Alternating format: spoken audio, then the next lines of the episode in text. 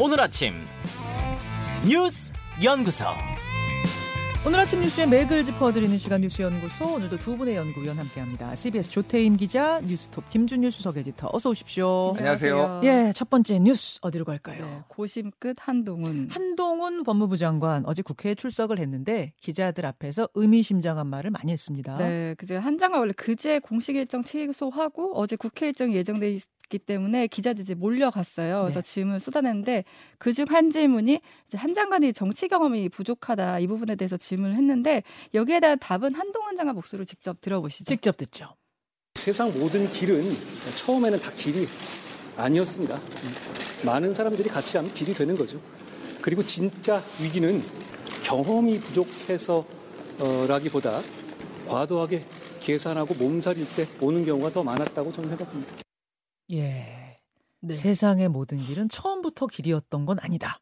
이거는 사실상 뭐 선언이라고 봐야 되는 그렇죠. 거 아닌가요? 네, 본인이 이제 길을 만들어가면 된다. 그리고 뭐 이제 모- 몸을 사이는 게 오히려 더 위험할 때가 있다. 이렇게 얘기하는 거는 비대위원장 제안 와도 나는 마다하지 않겠다. 이렇게 보여집니다. 예. 그리고 또 한 장관이 윤석열 대통령의 아바타가 될 수 있다. 이런 우려에 대해서도 질문이 나왔거든요. 네. 그런데 이 부분에 대해서는 공직 생활을 하면서 이제 공공선을 추구해 왔다. 누구를 맹종한 적도 없고 앞으로도 그럴 것이다. 하면서 적극적으로 반박을 했습니다. 음.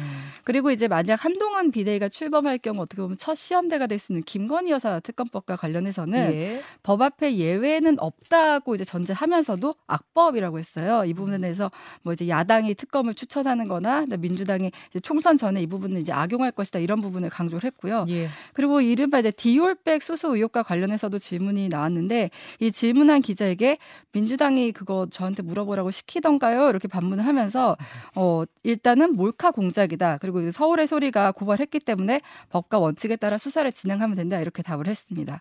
예. 지금 이제 한동훈 장관을 비대위원장으로 추대할지에 대해서는 윤재 원내대표 고민이 깊은 것으로 알려져 있는데요. 이제 음. 오늘 상임고문 만나서 의견 교류하는데 이 자리 참석자들이 뭐 김무성, 황우여 전 의원들이에요. 예. 그래서 쓴소리가 좀 나오지 않을까 예상을 하고 있고요. 아. 그리고 원, 윤 원내대표가 일단 많은 얘기를 듣는다는 건 그만큼 이제 명분을 좀 쌓아가려는 건 그렇죠. 아니냐 예, 이렇게 보고 있습니다.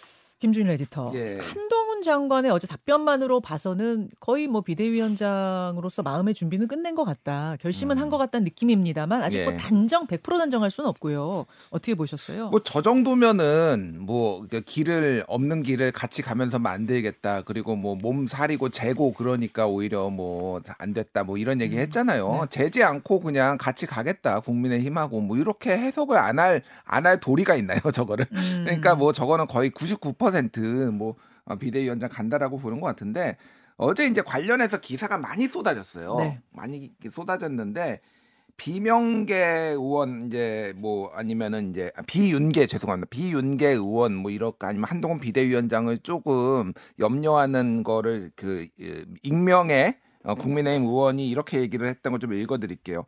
한 장관은 너무 신경질적이었고 미래 지향적인 모습도 없었다. 대통령 부부 지키려 지키기라는 느낌밖에 안 들었다.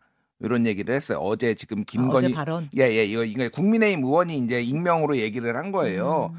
그러니까 신경질적이라는 게 이런 겁니다. 아까 이 기자가 이 물어봤듯이 네. 이제 김건 저기 그 명품 수수 김건희 여사 명품 수수 물어보니까 한번 쉽게 얘기하면 민주당이 시키드나 뭐 아. 이렇게 기자한테 뭐 좀 되받아 쳤다라는 거 아니에요. 예. 기자들이 현장 기자들이 엄청 다 좀 뭐 속된 말로 빡쳤다고 합니다. 아, 어제 이거 예, 예, 예. 아니 그러니까 당연히 물어봐야 될 거를 기자가 직업 정신으로 물어보는 건데 거기 있는 기자들이 다 모욕 감흥을 다 느꼈다라는 거예요. 그런 걸 보고 어. 왜 굳이 이렇게 신경질적으로 이 상황을 하느냐라는 거고 음. 어제 이제 법사위에 가가지고 김영배 의원이 이제 질의를 했어요. 오늘이 마지막이냐, 다음 주가 상임위 아, 마지막 상임위인지 다들 궁금해한다 얘기를 하니까 음. 예, 그거는 예, 어, 어, 그거에 대해서는 혼자 궁금해하시면 될 것 같다 이렇게 또 음. 얘기를 했어요. 그러니까 이것도 약간 좀 신경질적인 거죠. 그러니까, 그러니까 음. 이게, 이게 소위 말해서 이제 정면 돌파 뭐 이런 걸로 좀 각을 잡은 것 같아요. 모든 이슈에 대해서 나는 피하지 않겠다 뭐 예. 이런 건데 이게 지금 상황에서 가장 적절한 방식이냐에 대해서는 당내에서도 상당히 논란이 많을 것 같습니다. 예, 그러니까 예. 쉽게 얘기하면 김건희 특검법만 얘기를 하면은 이게 이제 악법이라고 얘기를 했거든요. 근데 이게 시작되게 된 거는 검찰에서 올해 2월 달에 김호수 아니 김호수가 아니라 저기 권호수 도이치모터스 회장이 1심으로 유죄 판결을 받았는데 관련된 사람들도 공범들이나 이를테면 조력자들도 어쨌든 기소가 돼서 무죄를 받든 유죄를 받든 다 나왔거든요. 음. 김건희 여사는 그 재판이 쓴지 11개월이 지났는데 검찰에서 판단을 안 내립니다.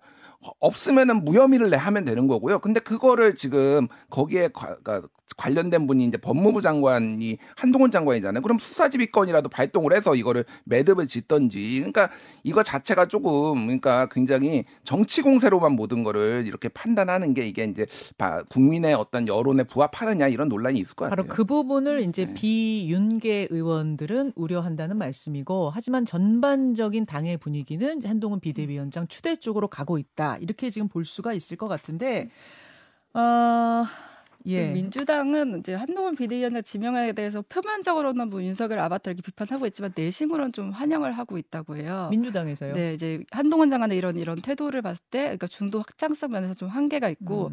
그러니까 이번 총선 같은 경우는 이제 정권 심판이다 이렇게 치러지는데 한동훈 장관과 윤석열 대통령 좀 동일시해서 볼 것이다. 그래서 민주당으로서는 어떻게 보면 조금 좋다, 뭐 이렇게 이런 음. 내심 반응도 나오고 있습니다. 근데 이제 미- 국- 국민의힘에서는 뭐 검사 대 피의자 구도 이런 식으로 총선을 치르는 게 유리할 수 있다라는 음. 판단도 있는 것 같은데 이 문제는 2부에 김종인 전 국민의힘 비대위원장을 만납니다. 거기에서 좀 더 자세하게 들여다보기로 하죠. 넘어갑니다. 최상목, 강도형 청문회. 예, 국회에서는 지금 윤석열 정부 2기 내각 장관 후보자들에 대한 인사청문회가 한창이죠. 네, 어제 최상목 경제부총리, 강도영 해양수산부 장관 후보자 인사청문회 있었는데 좀 분위기가 좀 상반됐는데 최 후보자에 대해서는 정책 검증이 주로 이뤘지만 이제 강 후보자에 대해서는 도덕성 검증이 집중이 됐어요. 예. 우선 최 후보자 청문회에서는 지금 이제 투- 주식 투자자들 사이에서 가장 관심인 그 양도세 과세 기준을 완화할 뜻을 밝혔습니다. 주식 양도세. 네, 그 과세 형평성이 중요한 일반 소득세와 달리 자산 국가 간 자본 이동성에 영향을 미친다. 대내외 경제 여건을 고려해 종합적으로 결정할 문제다면서 이제 양도세 완화할 뜻을 좀 시사했다 이렇게 보여지는데요. 앞서 청문회에서는 결정된 바 없다 이렇게 선을 그은 것에 비해서는 한 발 더 나갔다 이렇게 볼 수 있습니다. 예. 그리고 이외에 박근혜 정부 당시 이제 경제금융 비서관으로 있으면서 미르재단 설립 주도했다는 지적도 나왔는데 음. 이 부분에 대해서는 윗사람들이 정한 것이다. 어, 그 지적한 사항에 대해서는 그래도 거- 겸허히 수용하겠다 이렇게 밝혔습니다. 강도형 해수부 장관 후보자 청문회가 주목됐었잖아요. 네. 도덕성 검증이 아마 철저히 이루어질 거다 했는데 어땠습니까? 뭐 폭력, 음주운전 전과, 그다음에 법카 유용 의혹 등이 제기됐는데 좀 여기서 인상적이었던 건 국민의힘 의원들도 이제 이 후보자에게 사과를 해라 이렇게 얘기를 했거든요. 어. 하나씩 보면요, 강 후보자 대학원생 시절이던 2004년에 이제 음주운전으로 벌금 150만 원과 면허 취소 처분을 받았어요. 예. 그리고 99년에는 상대방에게 찰가 상을 입혀서 벌금 30만 원 처분을 받았거든요. 예. 이 부분에 대해서는 젊은 시절 성숙하지 못했던 판단과 행동에 대해 깊이 뉘우치고 반성한다 이렇게 말을 했고요. 그리고 또 다른 쟁점이 법카 유용 의혹입니다. 강 후보자 2021년부터 올해 1월까지 한국해양과학기술원 제주연구소장으로 재직을 하면서 집, 그러니까 자기 주택 반경 740m 이내에서 법인카드를 33회를 사용을 했어요. 음. 결제액이 총 534만 원에 달합니다.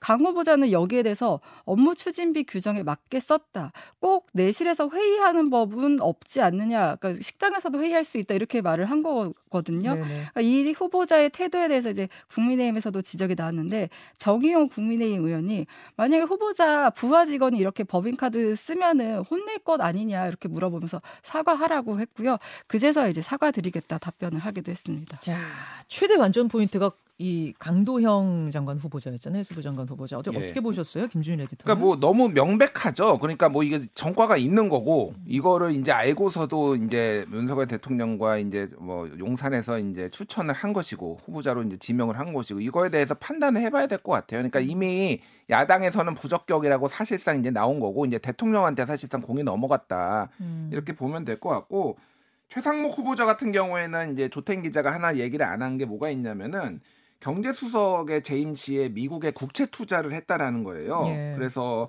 어 1억 7천만 원 정도 투자를 했는데 진선미 의원이 이제 이거를 지적을 했는데 이게 경제가 나빠지면은 이득인 상품이라는 겁니다. 그러니까 우리 경제가 네, 한국. 경제가 그렇죠. 나빠지면은 예. 그러니까 이 상품이 돈을 벌려면 환율이 올라야 하고 금리 격차도 높아져야 하고 뭐 음. 이런 건데 이거를 경제 수석이 하는 게 맞느냐라고 음. 하니까 본인이 다 매각하겠다 이제 그리고 우리 국채도 샀다라는 건데 글쎄 미국 국채를 한국 국채뿐만이 아니라 미, 뭐 한국 국채는 그렇다고 치고 미국 국채를 그렇게 사는 게 경제 수석 하면서 이게 좀 적절하냐 그리고 지금 현재 경제 상황에 대해서도 추경호 기재부 장관 전 기재부 장관과 함께 음. 굉장히 지금 이 실정에 책임 있는 사람 아니 냐 뭐 이런 얘기들이 있을 것 아니, 같고요. 경제를 아예 모르는 사람이면 아예 모르고 내가 미국 국채 음. 샀어요. 투자해서 이럴 수 있겠지만 이분은 전문가잖아요. 네, 경제. 전문가죠. 우리 경제가 나빠져야 본인에게 득이 생기는 여기에 투자를 했다는 거는 음. 이거는 좀 분명한 해명이 필요해 보이네요. 예. 예. 그리고 오늘 이제 국토부 장관 뭐 이거 인사청문회가 있는데 지금 박상우 국토부 장관 같은 경우에도 논란이 되고 있는 게 LH 사장을 했었거든요.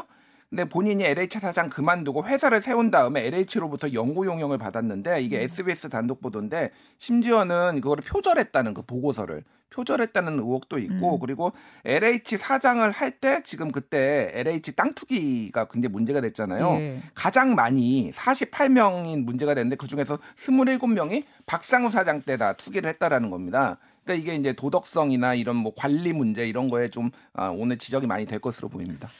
자, 인사청문회 여러분 주목해 보시고요. 다음으로 갑니다. 검찰 특활비로 케이크?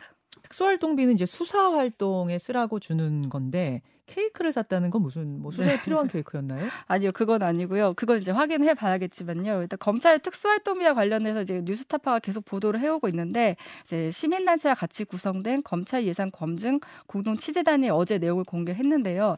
이 기밀 수사 활동에 써야 되는 특수활동비를 이제 회식비 등으로 사용했다는 거예요. 하나씩 보면은 2017년부터 올해 4월까지 5년 동안의 기록인데 창원지검 진주지청 특수활동 비 카드 사용부 155건 영수증 분석할 경우가 이제 특활비를 케이크 구매에 썼는데 좀 이 내용을 보면은 어떻게 되었냐면 그 통신사 할인 내역 할인을 받은 내역을 통해서 아 이게 뭔가 하고 들여다보니까 파리바게트 할로윈 한정판 케이크를 구매한 이력을 확인한 겁니다. 아, 그러면 통신사에서 뭐 10% 20% 할인해 주는 그 네네. 그거요. 예. 그걸 통해서 이제 케이크를 샀다는 걸 확인을 했고요. 음. 어, 그 파리바게트에서 15만 4천 원을 썼고 네. 또 우리 보통 이제 스타벅스 이 연말 되면은 이제 frequency 이용해서 이제 이렇게 기념품들 받잖아요. 뭐 다이어리 주고 그러는 네. 거요. 예. 거기에도 이제 예. 썼다고 합니다. 굉장히 알뜰하게 썼네. 네, 그리고 또 이제 스테이크 전문 패밀리 레스토랑 우리 흔히 아는 뭐 패밀리 레스토랑이라는 데서는 60만 원 썼고 뭐 유명한 해산물 식당에서 30만 원 썼는데 이 부분도 이해가 안 되는 게 기밀을 얘기하려면은 좀 방이나 이런 데가 아니라 좀 음. 오픈된 장소에서 이제 식사를 했다는 거고요. 근데 이제 문제는 이제 이게 그, 그 일부 아주 일부 0.5%에 해당하는 일부만 확인한 건데 이런 내용이 들어 있다는 거여서 음. 확인되지 않은 내용들은 또 어떤 것들이 있을지 좀 봐야 될 것 같습니다. 여기까지 보겠습니다. 두 분 수고하셨습니다. 감사합니다.